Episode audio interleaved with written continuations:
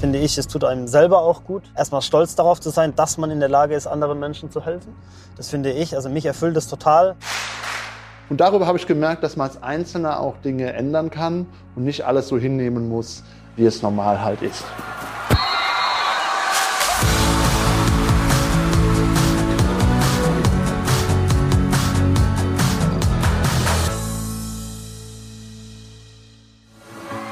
Mehr als ein Spiel. Der Podcast der DFB-Stiftungen Egidius Braun und Sepp Herberger. Und der DFB Kulturstiftung. Mit Nils Stratmann. Und damit herzlich willkommen zu einer neuen Folge Mehr als ein Spiel. Ich bin ein bisschen verschnupft, man hört es wahrscheinlich ein bisschen, aber das ist gar nicht so wild, weil wir heute eine ganz besondere Folge mal wieder haben. Und zwar sind wir auf Auswärtsfahrt. Wir treffen heute Jonas Hofmann und Florian Neuhaus, unsere Nationalspieler von Borussia Mönchengladbach, und sind mit ihnen gemeinsam im Ahrtal unterwegs. Und ja, wir erleben, wie es nicht nur den beiden für Momente die Sprache verschlägt. Aber hört selbst. Es ist ein sonniger Frühjahrsmorgen im Februar. Auf den Feldern am Fenster taut langsam der Frost, die Landschaft bereitet sich darauf vor, grün zu werden. Nächster Halt. Bonn Hauptbahnhof. Ich bin unterwegs ins Ahrtal, da wo vor knapp zwei Jahren eine ganze Region von einer Naturkatastrophe zerstört wurde. 133 Menschen, die da gestorben sind. Unzählige, die ihr Haus und mehr noch ihr Zuhause verloren haben. Am Fenster zieht das Wasser des Rheins ruhig und grünlich vorbei. Fachwerkhäuser, Schindeldächer, hübsche Vorgärten. Dann biegt der Zug ab und folgt der A. Obstbäume stehen hier und saftige Wiesen. Idylle. Erst wenn man genauer hinschaut, sieht man die Baustellen, die noch offenen Wunden. Uferwege einfach abgebrochen, umgestürzte Bäume, manchmal noch ein Stuhl oder ein Tischbein im Wasser. Ahrweiler war einer der Orte, an denen die Flut am verheerendsten gewirkt hat. Eigentlich ein Urlaubs- und Kurort, wie gemacht für Radtouren und das Wandern durch die Weinberge. Eine dicke Mauer umgibt die Altstadt, 800 Jahre alt. Dahinter lauter Rittergässchen, reich verzierte Häuser, Handwerkskunst, wohin man schaut. Und Pressspanplatten. Staub, Aufräumarbeiten. Noch immer. Am anderen Ende des Stadtkerns, jenseits des zweiten Tores, fließt die Ahr. Ein kleiner Bach, flink und schwarz, die Feuerwehr und der Friedhof am Ufer werden gerade renoviert. Und schließlich, auf der anderen Uferseite, links einer provisorischen Brücke, da wo bis vor knapp zwei Jahren der große Abenteuerspielplatz war, steht da ein Zelt. Eine kleine Catcar-Strecke davor aufgebaut, die Plastikfenster bunt verziert, denn heute ist Kindergeburtstag. Hier treffe ich Guido Henseler, erster Vorsitzender des Spenden-Shuttle e.V., die dieses Zelt, diesen Indoor-Spielplatz gebaut haben.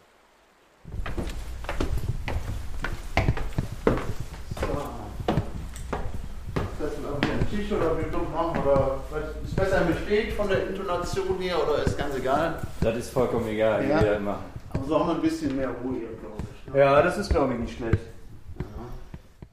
Guido ist einen guten Kopf größer als ich, hat lange Arme und Hände, die anpacken können und die in den letzten Monaten die ganze Katastrophe hautnah erlebt haben. Als die Flut passierte, ich wohnte an der Mündung des Flusses in den Rhein und ähm, hatte nachts um halb drei das Hochwasser da. Die Feuerwehr kam vorbei und hat Haus geräumt. Ich bin zu meinen Eltern geflüchtet mit meiner Familie und habe erst anderthalb Tage später verstanden, was eigentlich passiert ist, weil die Nachrichtenlage war sehr ungewiss. Man hat nur Gerüchte gehört und das komplette Ausmaß wusste man eigentlich erst zwei Tage später, was total hoch passiert war, nämlich dass 133 Menschen gestorben waren. Aber gleichzeitig sind 40.000 Menschen betroffen mit ihren Haushalten entsprechend. Und das war einfach unvorstellbar, dass ein komplettes Tal plötzlich äh, zurück in die Steinzeit ist, ohne Wasser, ohne Strom äh, und auf sich gestellt war. Das war am Anfang äh, tatsächlich so, weil die Hilfen einfach sehr schleppend angelaufen sind. Und äh, beim Helfen in Dernau ist einer der größeren Weinorte hier an der A bei meinem Onkel, habe ich dann festgestellt, ja, hier, es muss viel mehr passieren, sind zu wenig Leute da. Und ähm, da ich zwei linke Hände eigentlich habe, habe ich aber ein bisschen Wissen über Trinkwasser und habe dann nach Rücksprache mit dem Bürgermeister eine Trinkwasseranlage gebaut für den Ort, die auch dann zwölf Wochen insgesamt gelaufen ist und 16 Millionen Liter Trinkwasser geliefert hat. Und darüber habe ich gemerkt, dass man als Einzelner auch Dinge ändern kann und nicht alles so hinnehmen muss, äh, wie es normal halt ist. Und so entstand die Idee, sich zusammenzuschließen. Der Spenden-Shuttle e.V. Kurioser Name. Wo kommt der eigentlich her? Ja, der kommt eigentlich vom Helfer-Shuttle. Äh, was du gerade beschrieben hast, ist ja dann der Zusammenschluss von Marc Ulrich und Thomas Pütz, die dann den Helfer-Shuttle in der Grafschaft etabliert haben, wo dann wirklich mehrere hunderttausend helfende Hände dann ins Tal geschattelt wurden über die nächsten Monate. Und das war in der Tat eine Riesenwelle der Solidarität. Und das hat tatsächlich den Leuten hier eine enorme Kraft gegeben weil die Behörden konnten nur bedingt helfen. Die hatten ihre Mannstärke wie vorher gefühlt und hatten plötzlich äh, hundertmal äh, mehr Projekte. Aber diese Menschen, die von ganz Deutschland oder auch weltweit hier hingekommen sind, um zu helfen, hat den Menschen gerade in den ersten Monaten geholfen, das schlimme Erlebnis schon mal zumindest am Anfang zu überarbeiten, sage ich mal vorsichtig. Ja. Mittlerweile sind mehr als anderthalb Jahre vergangen. Und was ist seitdem vor Ort passiert? Wenn man Betroffene fragt, viel zu wenig. Ähm, es wurde viel versprochen am Anfang von den Politikern. Keiner wird sich nach der Flut schlechter stellen als vor der Flut. Das sind natürlich Aussagen, die kann man so nicht halten. Und wir als Verein haben gesagt, wir wollen bewusst in die Lücken gehen, die die Kommunen offen lassen und im Moment nicht ausfüllen können. Gerade im sozialen Bereich kann man einfach wenig agieren, wenn man parallel die ganzen Straßen Brücken neu am Planen ist. Man hat nur gewisse Ressourcen, die sind knapp. Und da haben wir gesagt, ähm, obwohl wir da eigentlich als Verein ja nicht für zuständig sind, da gibt es ja Zuständigkeiten in den Behörden, nehmen wir uns jetzt bestimmte Felder und helfen da einfach mal aus. Und am Ende gucken wir, wer die Rechnung bezahlt. Wir legen das Geld auf jeden Fall auf den Tisch. Wir machen einfach und schauen dann, wie wir am Ende weiterkommen gemeinsam. Daraus ist dann noch das Kinderparadies entstanden. Einfach, wir haben gesagt, sämtliche Sportplätze und Spielplätze links und rechts der A sind weggeschwommen. Wie kann man dem helfen? Und dann haben wir gesagt, komm, wir brauchen einen witterungsgeschützten Ort ähm, haben zum Glück noch einen Caterer gefunden, der selber mit seinem Kindercafé, ähm, was er hatte, auch ein Opfer der Flut geworden ist. Und somit hatten wir direkt die Bausteine. Äh, wir haben ein Zelt gebaut, haben uns das umgebaut in eine Sporthalle im Prinzip, haben uns sämtliche Genehmigungen geholt. Das war am Anfang der Flut noch einfacher als heute äh, und haben auf der Basis dann hier einen 800 Quadratmeter großen Indoor-Spielplatz aufgezogen. Wir hatten aber glücklicherweise schon genug Spendengelder gesammelt, um den Fortbestand für drei bis sechs Monate zu sichern. Und dann kam glücklicherweise der DFB auch schon sehr früh äh, an uns ran oder wir haben Kontakt aufgenommen und konnten dadurch das erste Jahr sicherstellen. Das war so ein echter Meilenstein und hat uns auch enorm weitergeholfen, weil Planungssicherheit ist etwas, was wir hier nur sehr wenig hat im Moment. Die Stiftung der Nationalmannschaft 2020 während der Corona-Pandemie gegründet, wurde kontaktiert. Und schnell entschied sich die Mannschaft, die Initiative zu unterstützen. Wobei das eine natürlich das Geld ist. Das andere ist die Vorstellung für die Kinder. Ey, dieses Zelt hier, das haben uns die Nationalspieler geschenkt. Ja, das ist natürlich ein ganz tolles Gefühl. Ähm, tatsächlich, wenn man jetzt hier schaut, äh, vom Signage her, wir haben weder da von uns schwer Signage äh, noch von der Nationalmannschaft. Wir haben das alles ein bisschen hier bescheiden gehalten, weil wir sind natürlich hier in einem Umfeld, ähm, wie soll ich sagen, wo ähm, na, Tristesse ist das falsche Wort. Aber ähm, also wir treten bewusst bescheiden auf. Wir sind sehr dankbar für jeden großen Mitspieler, der hier auftritt. Aber wir, ähm, und wir wollen auch die Aufmerksamkeit bewusst mit zu uns hinbringen. Aber wir möchten trotzdem auch eine gewisse Bescheidenheit ausstrahlen. Wir sind nun mal ein Fluthilfeverein, ja. Und deshalb, also hat in der Kombination bisher perfekt geklappt, ja. Und äh, den Bekanntheitsgrad, den wir dadurch bekommen haben, hat auch geholfen, weitere Spendengelder zu generieren, so dass wir heute sagen können, uns gibt es als Verein jetzt 17 Monate. Wir konnten 5,2 Millionen Euro insgesamt äh, generieren und auch hier schon im Tal verteilen. Und das geht natürlich nur, wenn man starke Partner hat, ja, mit denen man nach au außen auftritt. Äh, und ja, wie gesagt, wir sind neu entstanden. Wir haben zwar einige äh, Personen, sage ich mal, die hier bekannt sind, sage ich mal vor sich. Unternehmer sind überwiegend bei uns äh, im Verein, aber trotzdem durch starke Partner, die das Ganze flankieren, äh, wird dann am Ende was Gutes draus. Ja. Und was unterstützt ihr hier noch außer dem Kinderparadies und diesem Jugendtreff? Ja, wir stehen jetzt hier im Jugendtreff Mega. Darüber hinaus haben wir noch zwei weitere äh, Jugendeinrichtungen gebaut. Weiter hoch bei Altena und in Liers stellen wir den Jugendtreff. Dann haben wir noch ein Sportzelt gebaut, was als Sporthalle äh, fungiert und für Judo, Tischtennis und andere Sportarten genutzt wird. Darüber hinaus haben wir äh, Begegnungsräume geschaffen, wo einfach die Kommunen, also die kleinen Dörfer noch zusammenkommen, zusammen kochen, sitzen, Veranstaltungen haben. Also so Begegnungstreffs haben wir implementiert und haben, ich selber komme aus Sinzig, da ist die Lebenshilfe stark betroffen. Also Menschen mit Behinderung sind da leider zwölf an der Zahl verstorben durch die Flut. Und haben direkt gesagt, denen müssen wir auch helfen. Und denen haben wir jetzt also im ersten Schritt ein Vier-Parteien-Haus gekauft, hier in der Kreisstadt, wo dann Menschen, die jetzt wieder wegziehen mussten, ganz weit weg, wieder an die A zurückkommen, wo sie eigentlich gewohnt haben, um denen auch wieder Wohnraum zu geben. Du hast gesagt, wenn man die Leute hier vor Ort fragt, dann ist insgesamt zu wenig passiert. Wir sind 19 Monate nach der Flut und hier steht immer noch eine Zeltstadt. Wir haben im Vorfeld geschnackt und äh, haben gesagt, ja krass, wie wenig passiert ist. Auf der anderen Seite ist ja schon auch ziemlich viel passiert, aber es zeigt einfach noch mal viel, viel deutlicher, dass einfach so viel kaputt gemacht wurde, dass es ewig dauern wird, bis das Ganze aufgebaut wird. Insofern, ähm, was wollt ihr, was müsst ihr in den nächsten Monaten machen und vorantreiben? Und was glaubst du, wann kann hier sowas wie Normalität wieder herrschen? Das ist eine sehr gute Frage. Also Normalität wird noch eine Weile dauern. Natürlich versucht man in so einen gewissen Rhythmus reinzukommen. Jeder organisiert sich ja sein Leben in gewisser Weise. Aber die Schulen sind jetzt weiter weg. Die sind Containerlösungen außerhalb der Stadt. Da muss erstmal jeder hinfahren, sich koordinieren. Die Kinder sind an ganz unterschiedlichen Plätzen. Vorher waren die Schulen zusammen. Jetzt fährt man praktisch hier durch einen halben Kreis, um seine Kinder wieder einzusammeln. Also sind schon weite logistische Wege, äh, die man jetzt gehen muss. Und auch, wie gesagt, die Brücken sind alles temporäre Bauwerke. Und wir als Verein wollen einfach jetzt so kleine Inseln nach und nach schaffen, wo die Welt wieder in Ordnung ist für Menschen und äh, einfach auch Hoffnung geben und zu zeigen, dass sie nicht vergessen sind und es wirklich Schritt für Schritt weitergibt, auch wenn es natürlich immer wieder Rückschläge gibt. Und schließlich kommen auch die Jungs. Jonas Hofmann und Flo Neuhaus direkt vom Training am Borussia Park.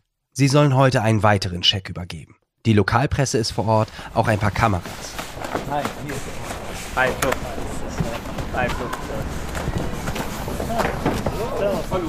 Hallo. Westrundfunk und wird ganz nehmen, wie Sie beide reingehen. Äh, Sie sagen mir Bescheid, wenn Sie reingehen. Ja, ja, okay. Machen wir. Ja. Ist das hier alles unter Wasser schon hier? Wo wir gerade stehen? Ich sage nochmal schnell Hallo, ich bin der Guido. Servus, angenehm. Schön, dass ihr euch Zeit genommen habt. Ja, sehr gerne. Danke, dass ihr die Liga nochmal spannend gemacht habt. Ne? Dafür waren wir da.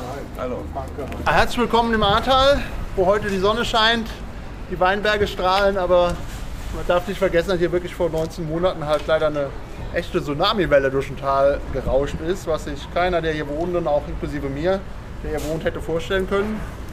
Ich saß hier abends um 19 Uhr, habe in meinem Handy geguckt, da schwamm ein Auto im Fluss weiter oben. habe ich gedacht, oh, da hat äh, ein Holländer nah am Wasser geparkt, ja.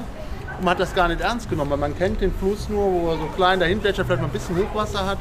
Aber dass tatsächlich sich dann das Wasser an Brücken staut und dann zum Rückstau sorgt, was in manchen Ortschaften über 10 Meter Wasser bedeutet hat, kann man sich gar nicht vorstellen. Ja? Und äh, in diesen Ortschaften, wo dann 10 Meter Wasser stand, sieht es auch noch mal schlechter aus als hier in der Kreisstadt, weil hier das Tal wieder ein bisschen breiter wird. Aber man sieht ja hier an den Häusern, ähm, wir sind ja jetzt hier schon 4 Meter über Wasserniveau und äh, das ist ja noch mal ein Stückchen höher, sage ich mal vorsichtig. Und das ist einfach erschreckend. Und ähm, man, ist, man ist ja oft schnell dabei, den Politikern zu sagen, oh, ihr habt uns ja nicht gewarnt. Man muss auch ehrlicherweise sagen, wenn mir einer gesagt hätte, da kommt eine Welle von 4 Meter Höhe, das Ahrtal runter, hätte ich gesagt, hier, ich bleib daheim. Ja, also ich bin tatsächlich nur rausgegangen aus dem Haus, weil die Feuerwehr kam und sagte, hier, Räumungsbefehl, ihr müsst raus. Sonst wäre ich auch zu Hause geblieben. Ja, deshalb, ähm, der Mensch ist einfach so ein Gewohnheitstier und kann sich bestimmte Dinge nicht vorstellen. Jetzt ist es passiert, jetzt kriegt es auch keiner mehr aus seiner, äh, ja, aus seiner Erinnerung hier raus. Und jetzt müssen wir mal das Beste draus machen aus der Situation. Und äh, das wollen wir halt als Verein jetzt hier machen. In bestimmten Bereichen abfedern, so wie auch viele andere tolle Vereine, die hier aktiv sind. Und einfach die Kommunen insbesondere unterstützen und Lücken füllen, die jetzt sich einfach ergeben. Weil hier müssen 50 Brücken gebaut werden, Straßen neu gebaut werden und dann fällt natürlich so ein Jugendtreff oder ein Kinderspielplatz erstmal hinten runter. Und genau da setzen wir einfach an. Wir machen jetzt einfach mal, bis Geld alle ist, helfen wir und ähm, hoffen, dass er noch viele Jahre auch dann Bestand hat. Und dann geht's auch rein ins Zelt. Herzlich willkommen. Ja, wir haben überlegt, was brauchen Kinder? Ne? Die brauchen wir zum Toben, die brauchen wir zum Springen. Im Moment ist noch recht ruhig, weil die Schule ist gerade erst rum hier. Die machen noch Hausaufgaben daheim, aber so ab 4 Uhr ist hier normal komplett voll. Wobei wir, ähm, man muss Tickets buchen. Die kosten nichts, aber Zeitfenster, damit wir hier nicht, am Wochenende ist hier die Hölle los. Ja. Wenn man sagen kann, gibt Kontingente, zweieinhalb Stunden, austoben, für umsonst, kommt rein und alles ist gut. Ja, Dann haben wir jetzt hier so einen Hüpfparcours, der wird wirklich richtig gut angenommen. Ne? Trampolin haben wir da, da oben so ein Kletterparcours. Und äh, sind im Prinzip alles Dinge, die wir vergünstigt, gesponsert teilweise bekommen haben. Kletterparcours ist vom FC Köln, darf ich ruhig sagen. ja. Und äh, dann haben wir noch ein Schiff hingestellt und vielleicht gehen wir einfach mal gerade auf das Schiff drauf. Ich glaube, das ist ein schönes Bild äh, von unten dann. Dann gehen wir einfach mal hoch, Ja. bisschen Ja. dem Kopf aufpassen und bei der Treppe, aber beim Schiff lassen wir so eine Rückwärtszogen runtergehen. Ja. Für die Kinder ist das ein Traum hier. Vorsicht, es schwankt. Ist Wellengang gerade oder was? Hallo, hallo, hi. Kommt Betrieb. Ja, hier ist Betrieb. Ja, der wird erst runterkommen. Ah, okay. Ja, komm noch, komm noch gerade zwei raus. Ja, komm mal her. Ah, das sind schon die Kicker. Spielt ihr auch Fußball? Ja. Und? Welche Position? So sieht's aus. Tore schießen wollen, ne? Das ist das Geilste. Hallo. Du bist Jonas. Das ist richtig, ja. Ich hab äh, bei Deutschland. Genau. Genau, ja. Genau. Hier im Zelt gibt es alles. Hüpfburg, Trampoline, Torwand, Piratenschiff. Die meisten Kinder interessieren sich gar nicht für die Nationalspieler, die da reinspazieren. Erst als die großen Kameras kommen und Fotos gemacht werden, werden die beiden interessant. Wir sind die Piraten. Wir sind Torwand haben wir nicht immer hier, muss ich dazu sagen, können. Wer ist deine Mutter? Steht die da? Wie ist das mit euch? Ihr dürft? Ja, ja, klar. Und anschließend gibt's dann noch ein paar Unterschriften. Bitteschön.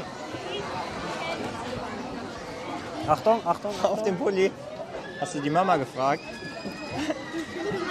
Bitteschön.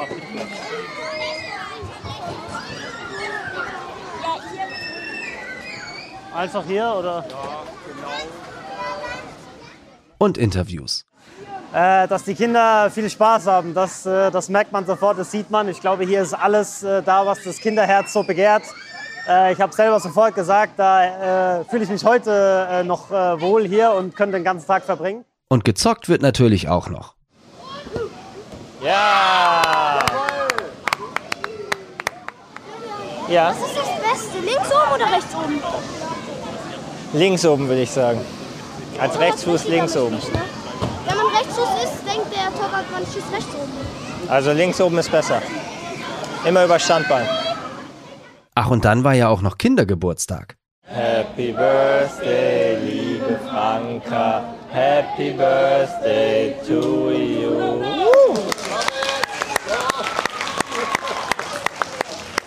Das ist echt richtig, richtig cool gemacht. hier. Und dann geht's raus. Und Guido Henseler kommt gleich ins Erzählen. Die Leute wollten natürlich helfen, aber dann kam hier eine riesen Flutwelle. Und der oberste Feuerwehrmann, der hing dann am Friedhof an diesem schwarzen Pfahl und hat sich festgehalten und musste da einen Tag ausharren, ja, bis dem dann geholfen werden konnte. Ja. Ist also total verrückt. Ja. Also die Helfer konnten nicht helfen, weil das Wasser einfach so hoch kam. Denen ist wirklich die halbe Halle weggeschmissen. Man sieht ja, da hat man noch ein anderes Gebäude gestanden, da waren Feuerwehrautos drin, die sind halt einfach mal weggeschwommen. Ja. Deshalb, hier standen natürlich auch ein paar Bäume mehr, die sind auch Geschichte, die waren auch alle so ein Kaliber. Ich sag mal, so ein Baum, den schiebst du ja nicht mal Nee, gerade. ich wollte gerade sagen, da steckt schon eine Wucht dahinter. Ne? Wir gehen jetzt mal gerade hier ins Mega.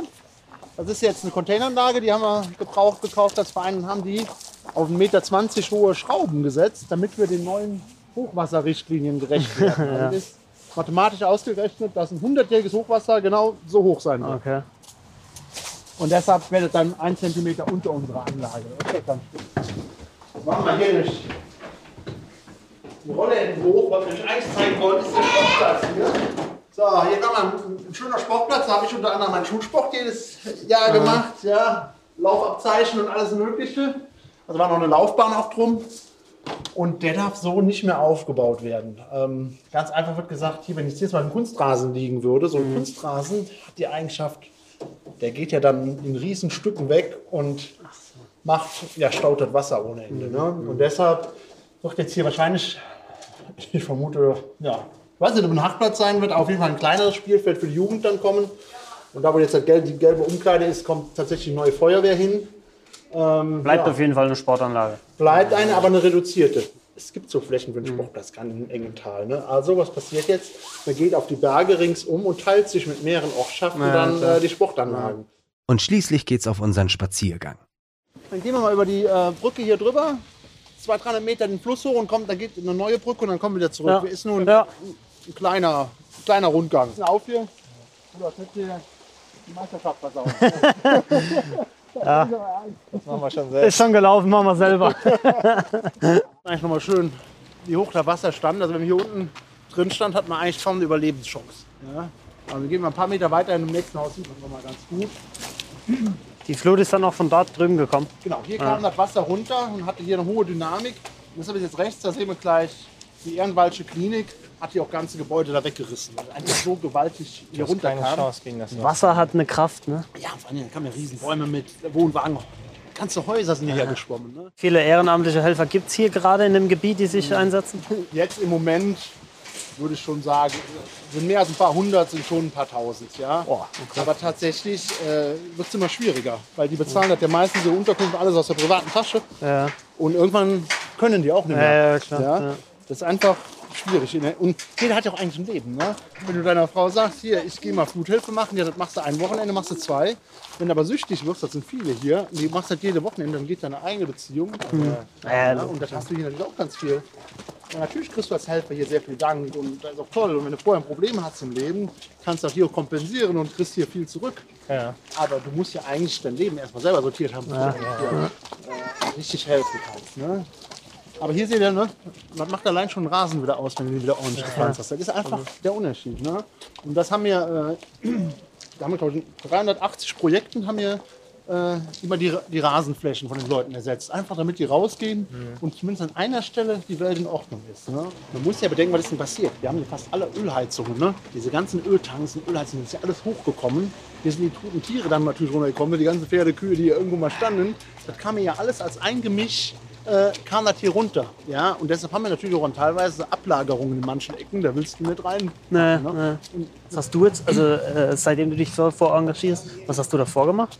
Ich bin bei Toyota Dixie, ich verkaufe Dixie-Klos weltweit Ja. und bin aber da zuständig für äh, temporäre Infrastruktur. Ich baue also Camps Ja. für die Bundeswehr auf der grünen Wiese. Deshalb habe ich dann auch hier einen Privatkredit aufgenommen von 50.000 Euro und habe einfach eine Ortschaft, die kein Trinkwasser hatte, eine Trinkwasseranlage hingestellt. Und den Rest der Geschichte kennen wir. Es ist schon verrückt. Das alles erzählt uns Guido bei herrlichstem Sonnenschein. In einer eigentlich absolut wunderschönen Urlaubsgegend. Wobei ausgerechnet der Urlaub der Region auch ein bisschen zum Verhängnis wurde. Dorsel hieß der, das sind ja, also, keine Ahnung, 100 Campingwagen, einfach mal direkt weggeschoben. Mobile Home, ne, was alles weg. Direkt an die erste Brücke, aber auch mit so ganz vielen Gastanks und so. Ne? Die, die gehen ja auch alle direkt schwimmen. Und hier haben auch einige Leute im Gastank stehen. Und dann gibt es so Bilder nach der Flut, da sieht man wirklich Gastank über Gastank, Wohnwagen über Wohnwagen, eine riesen Wand. Ja, kann man sich gerade vorstellen, hätte man sich nie vorstellen. Wenn diese Flut da kommt, wie, also was machst du? Und die Flut, da, wo rennst du hin? Von wie er sagt, ne? du denkst ja, wenn du hier davor warst, tatsächlich 72.000 Quadratmeter niemals wird hier was Vulkan. passieren. Ja. Wie soll das, wie soll das Da gehen? So, ne? Wenn du das Bächlein hier siehst. Was muss das für eine Wassermasse gewesen sein, die da runtergekommen ist? Ey, ich fahre ich fahr da gleich mal noch hin. Ja, in dieses Ding, dieses, was ganz krass ist. Ich gleich mal fragen, welche Ortschaft man da. Und damit geht der Besuch allmählich zu Ende. Eine Kleinigkeit noch trinken zum Absacker und dann gucken wir mal, wer Tobias noch was hat oder so. Mit dem Geld der Stiftung der Nationalmannschaft wird jetzt eine neue Heizung gebaut, die mit Holzschnitzeln beheizt werden kann. Davon gibt es hier seit Monaten mehr als genug. So werden die Reste der Flut genutzt, um diese Insel der Normalität, wie Guido sie nannte, zu beheizen. Und ich, ich setze mich noch zu Jonas ins Auto. Gemeinsam fahren wir zurück nach Düsseldorf, wo er wohnt, und sprechen nochmal über das, was wir gerade erlebt haben. Ich muss echt sagen, bei sowas bin ich, äh, ich bin ein sehr emotionaler Mensch. Und dann, äh, also ich weiß, es war auch der Moment, wo er dann halt so am Anfang alles erzählt hat, ne, was, äh, wo wir dann auch spazieren waren, was so passiert ist und so. Ich muss schon sagen, da habe ich einmal auch Gänsehaut gekriegt, weil äh, das, äh, das beschäftigt einen dann total. Ich habe die ganze Zeit versucht, mir das bildlich vorzustellen, wie das alles, also wenn da diese Flut kommt und wahrscheinlich ist es, waren man- manchen Menschen so gegangen, die sehen die Flut und wo rennen sie da hin? Und äh, das war, es war schon emotional. Also ähm, das ist schon heftig, finde ich. Wie war das damals, als du es mitbekommen hast? Das war ja im Juli vor, vor 19 Monaten, also im Juli 2021. so ähnlich wie er das auch äh, beschrieben hat, da- dass du denkst, irgendwo mitten in Deutschland sterben 133 Leute bei, bei einer Flut. Also das ist irgendwie skurril. Also das, das ist, also fehlt mir irgendwie die Vorstellungskraft, weil wir eigentlich denken, in Deutschland leben wir, was Naturkatastrophen betrifft, in einer guten äh, Region, aber ähm, da hat man natürlich gesehen, dass, äh, dass es trotzdem möglich ist. Und, ähm, als, man das da, also die, als du die ersten Bilder damals gesehen hast mit, den, mit der Flut, äh, also unvorstellbar. Wie war denn das? Du bist ja aus Heidelberg, ne? Wie war das da Genau, mit dem Hochwasser? Also da gab es auch schon das eine oder andere. Ähm, äh, ich ich habe auch, schon- ich hab auch schon gesehen, natürlich, dass dann die Leute, da war es nie so das Problem, dass das so unfassbar krass hoch war, dass dann, äh, so ähnlich wie hier äh, jetzt, wo wir waren, dass da die Häuser komplett äh, zerfetzt wurden. Ähm, da war es noch so, dass es gereicht hat, sage ich in Anführungszeichen, wenn, wenn die noch Sandsäcke äh, verteilt haben unten. Ähm, aber da hatte ich so das Gefühl, da ist das halt alles vorher angekündigt worden und äh, die Leute konnten sich darauf einstellen äh, einige Zeit vorher und hatten dann noch die Möglichkeit, ihr Zuhause so zu sichern, ne, dass, es, äh, dass es sicher ist. Wie ist denn das mit, mit der Stiftung der Nationalmannschaft? Ihr habt da jetzt ja wirklich viel Geld in die Hand genommen, jetzt auch nochmal 100.000 Euro gespendet. Wie sucht ihr euch die Projekte aus? Wie sehr steckt ihr da übrig, über, überhaupt als Spieler mit drin? Ähm, wir haben natürlich sowas wie einen Stiftungsrat, sage ich mal. Da ist äh, Thomas Müller, Manuel Neuer, Leon Goretzka, Robin Gosens und Jonathan Tah drin. Und ähm, äh, dann äh, wird natürlich von äh, ähm, äh, Lehrgang zu Lehrgang ähm, gibt es natürlich dann auch mal Infos, äh, was, was steht gerade an, ähm, äh, was, äh, was setzen wir um mit dem Geld, ähm, welche Projekte gibt's. Da wird dann größtenteils natürlich vom Stiftungsrat dann auch entschieden, ähm, in welche Projekte man dann genauer reingeht. Und ähm, da hat man schon eine Übersicht, äh, welche Projekte anstehen, ähm, für welches man sich einsetzen möchte und ähm, genau in welche Richtung das Projekt dann auch geht. Wie ist denn das bei der Stiftung? Wie setzen sich eigentlich die Gelder zusammen? Ja, die Gelder fließen, fließen ähm, äh, von der Mannschaft da rein. Ähm, Sind das Prämien? Sind das Strafgelder? Strafgelder, glaube ich, jetzt gab es noch nicht so viele, aber das sind, das sind unter anderem äh, oder zum größten Teil, glaube ich, die Prämien, äh, die dann sofort in die Stiftung fließen. Ja. Das ist eigentlich schade mit den Strafgeldern. Kannst du eigentlich was Gutes tun mit. Kannst du sagen, hey Trainer, komm, lass mich. Lass mich spielen am Wochenende. Ich bin zehn Minuten zu spät. Das ist fürs Ahrtal, Mann. Ja, bei der Nationalmannschaft sind wir Vorbilder, äh, da kommt keiner zu spät. Ist das so? ja, das passiert wirklich, äh, das passiert sehr selten, muss ich sagen. Ähm, aber ist ein guter Einwand für einen, äh, für einen Verein. Wobei wir natürlich da bei der Borussia haben wir auch eine Borussia-Stiftung und da, ähm, da werden zum Beispiel ähm, Strafen, die, die in der Mannschaftskasse am Ende des Jahres liegen. Ich glaube, da fließt auch immer wieder ein paar Euros äh, auch in die Borussia-Stiftung. Was sind so Themen, die dir wichtig sind? Also die Laura und ich, äh, wir waren jetzt auch schon in Afrika ähm, und im einen oder anderen Land und äh, wir haben so das, das Gefühl, immer wenn wir wohin gehen, ähm, wo wir auch der Meinung sind, da äh, die haben nicht so ein privilegiertes Leben wie wir, ähm, äh, da sollte man irgendwie äh, Danke sagen und irgendwas zurückgeben. Ähm, und wir waren ähm, äh, wir waren in Südafrika auch. Ähm, ich war davor äh, auch schon in Afrika in mehreren Ländern unterwegs. Und wir, bei uns steht jetzt auch äh, demnächst ein Projekt an, ähm, wo ich jetzt noch nicht ganz so viel dazu äh, veröffentlichen will, weil es auch noch das ein oder andere äh, zu tun ist, äh, bevor das dann wirklich äh, in die Tat umgesetzt wird. Aber da sind wir drauf und dran und werden auch im, ähm, auf dem afrikanischen Kontinent in einem Land was, äh, was machen, ähm, auch was, was Größeres machen. Und ähm, ja, das ist uns einfach ganz wichtig, äh, wenn wir irgendwo Gast waren ähm, und das Gefühl haben, äh, wir können da auch wo ansetzen und helfen, dann tun wir das natürlich auch. Ähm, natürlich aber auch äh, im Heimatland, ganz klar. Das war ja auch immer schon so bei den Nationalmannschaften, dass zu den großen Turnieren, zur Weltmeisterschaft eigentlich immer in dem Land, wo die Weltmeisterschaft stattgefunden hat, ein Projekt gemacht wurde. Allem voran natürlich die Mexiko-Hilfe damals, ähm, was auch das erste Projekt war, was auch das größte Projekt ist, das bis heute läuft. 2014 gab es die äh, Sonhos äh, de Crianças in Brasilien, auch in Katar habt ihr jetzt ja Projekte unterstützt. Ist das auch noch mal was anderes? Hast du das Gefühl, du hast als Nationalspieler auch noch mal vielleicht eine andere Verantwortung als, als Einzelperson, als, als äh, Jonas Hofmann, der Fußballspieler einfach nur? Mhm. Das finde ich schon. Ähm, ich finde, in dem Moment, wo man dann, äh, oder wo ich damals Nationalspieler wurde, hat sich, äh, hat sich natürlich ein bisschen was verändert. Ähm, ähm, man wird viel mehr in der Öffentlichkeit auch erkannt und angesprochen. Und natürlich hast du dann, finde ich, auf jeden Fall eine, eine noch größere Vorbildfunktion auch und eine noch größere Verantwortung. einem selber gegenüber, aber dann auch anderen äh, gegenüber. Und ich finde auch, dass man halt immer ähm, äh, immer was geben sollte, wenn man in der Lage ist und wenn man es kann, ähm, äh, äh, was zurückgeben sollte. Ähm, man kriegt es irgendwie im Leben, kriegt man es kriegt immer wieder äh, zurückgedankt, ähm, in welcher Form auch immer. Und äh, es ist natürlich gut, anderen, äh, anderen zu helfen. Ähm, es ist auch für einen, finde ich, es tut einem selber auch gut, zu, erstmal stolz darauf zu sein, dass man in der Lage ist, anderen Menschen zu helfen. Das finde ich. Also mich erfüllt es total. Äh, so, auch der, so auch der Termin heute. Äh, man, ich glaube, die Kinder werden es jetzt auch nicht so schnell vergessen, dass wir mit denen da Torwandschießen gemacht haben oder einfach nur ein bisschen erzählt haben. Also das, äh, ja, wobei ich glaube, äh, die hätten sich lieber ein paar Kölner Spieler gewünscht. das kann vielleicht sein. Aber ich glaube, äh, in der, in der, im Fußball, in der Sache dann vereint. Äh, von dem her war es denen dann auch wieder ein bisschen egal. Aber das ist dann, äh, das, ist dann das, das Schöne daran, dass man sofort, äh, wenn man dann auch vor Ort ist und mit dem Projekt, was, äh, was Laura und ich in Afrika machen wollen, da wollen wir natürlich, wenn es dann geht, auch vor Ort sein und, und mit anpacken.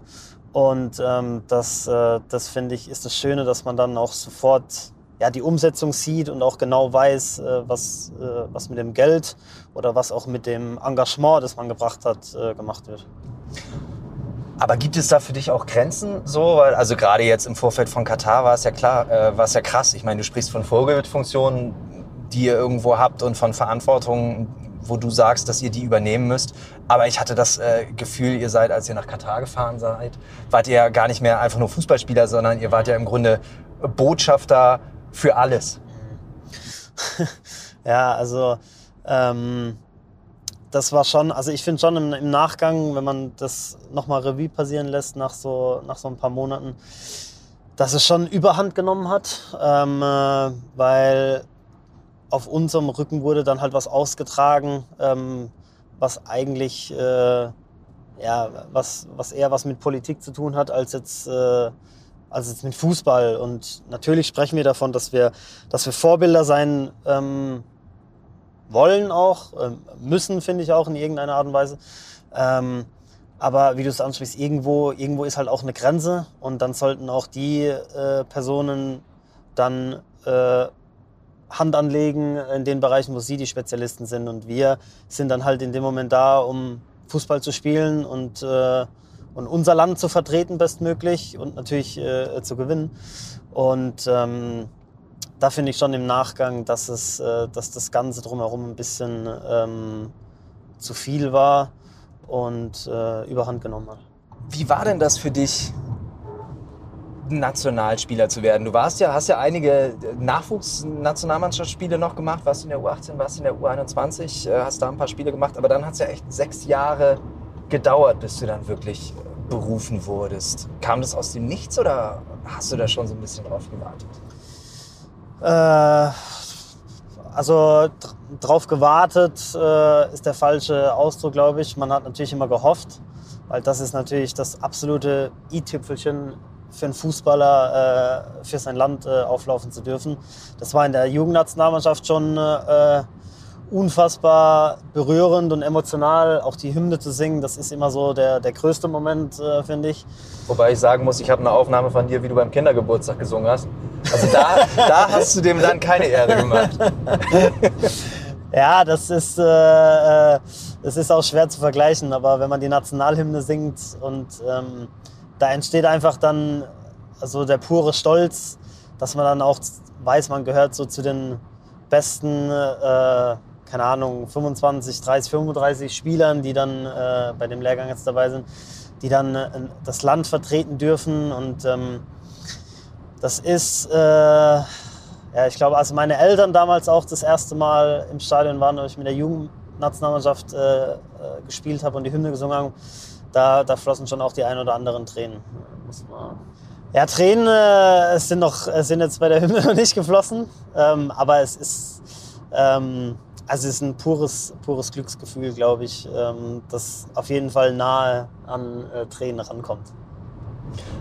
Jetzt hast du, du willst noch nicht zugeben, dass du manchmal heulst.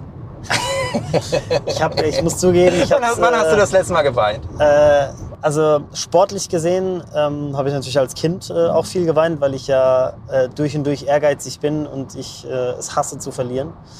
Ähm, also mein Hass zu verlieren ist, glaube ich, äh, größer als, äh, als meine Gier zu gewinnen. Lieber spiele ich unentschieden, als dass ich verliere natürlich.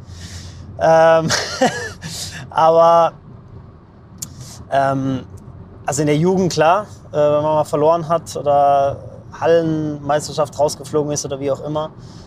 Ähm, Im Erwachsenenbereich äh, habe ich das letzte Mal geweint, äh, einen Tag äh, nach dem Ausscheiden bei der Weltmeisterschaft. Also da bin ich wirklich morgens aufgewacht ähm, und äh, aus dem Nix einfach angefangen äh, äh, zu weinen.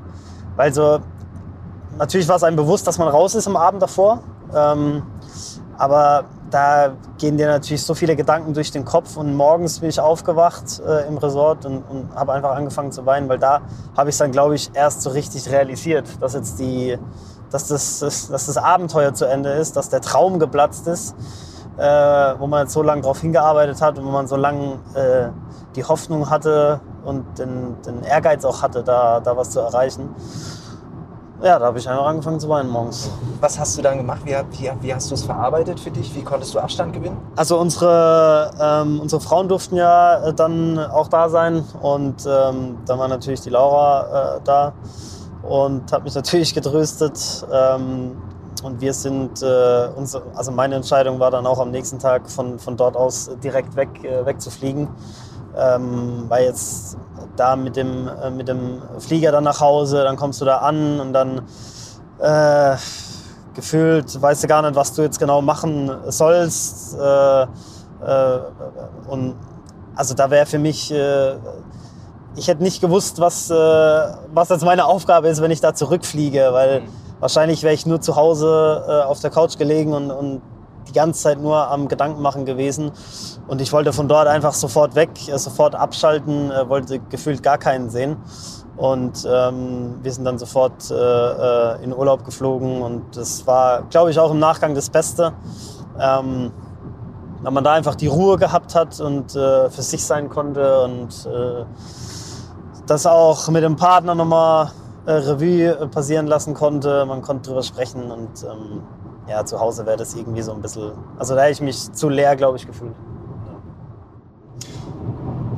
Du hast jetzt äh, schon zwei, dreimal das Projekt äh, angesprochen, was ihr in einem afrikanischen Land äh, verwirklichen wollt. Wir kommen jetzt gerade aus dem Ahrtal, wo wir, wo wir echt diese verheerenden Ausmaße der Flutkatastrophe gesehen haben. Wenn du sowas siehst, wenn du sowas erlebst, eben auch in den afrikanischen Ländern, in denen du warst, wo man ja ganz augenscheinlich auch einfach schon den Klimawandel aktiv erleben kann, Folgen sehen kann, auch ein bisschen Zukunft vielleicht schon sehen kann. Du hast gesagt, du bist ein sehr emotionaler Mensch. Wie geht es dir damit, wenn du da auf die Zukunft schaust?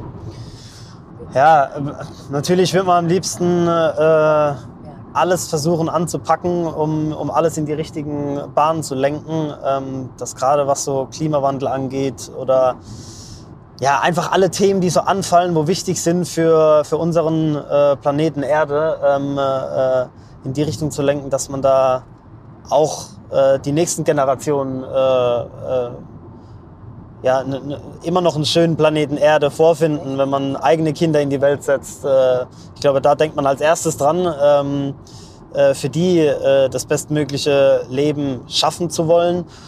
Und ähm, Natürlich muss man sich immer wieder äh, eingestehen, vielleicht auch realistisch bleiben, ähm, was man selber als Einzelner tun kann.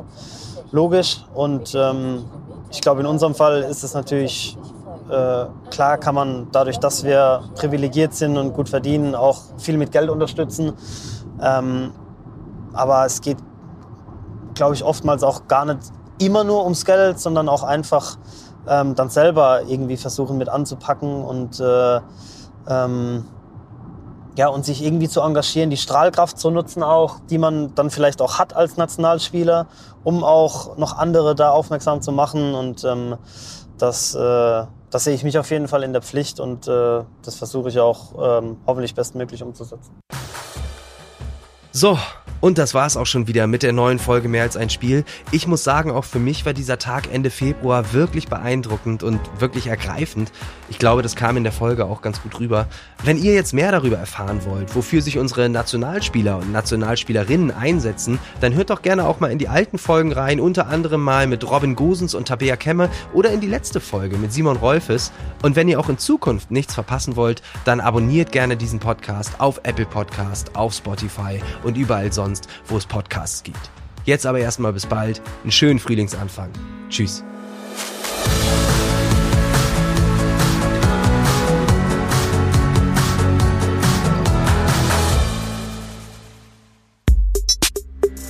Mehr als ein Spiel, der Podcast der DFB Stiftungen ist eine Produktion von Maniac Studios.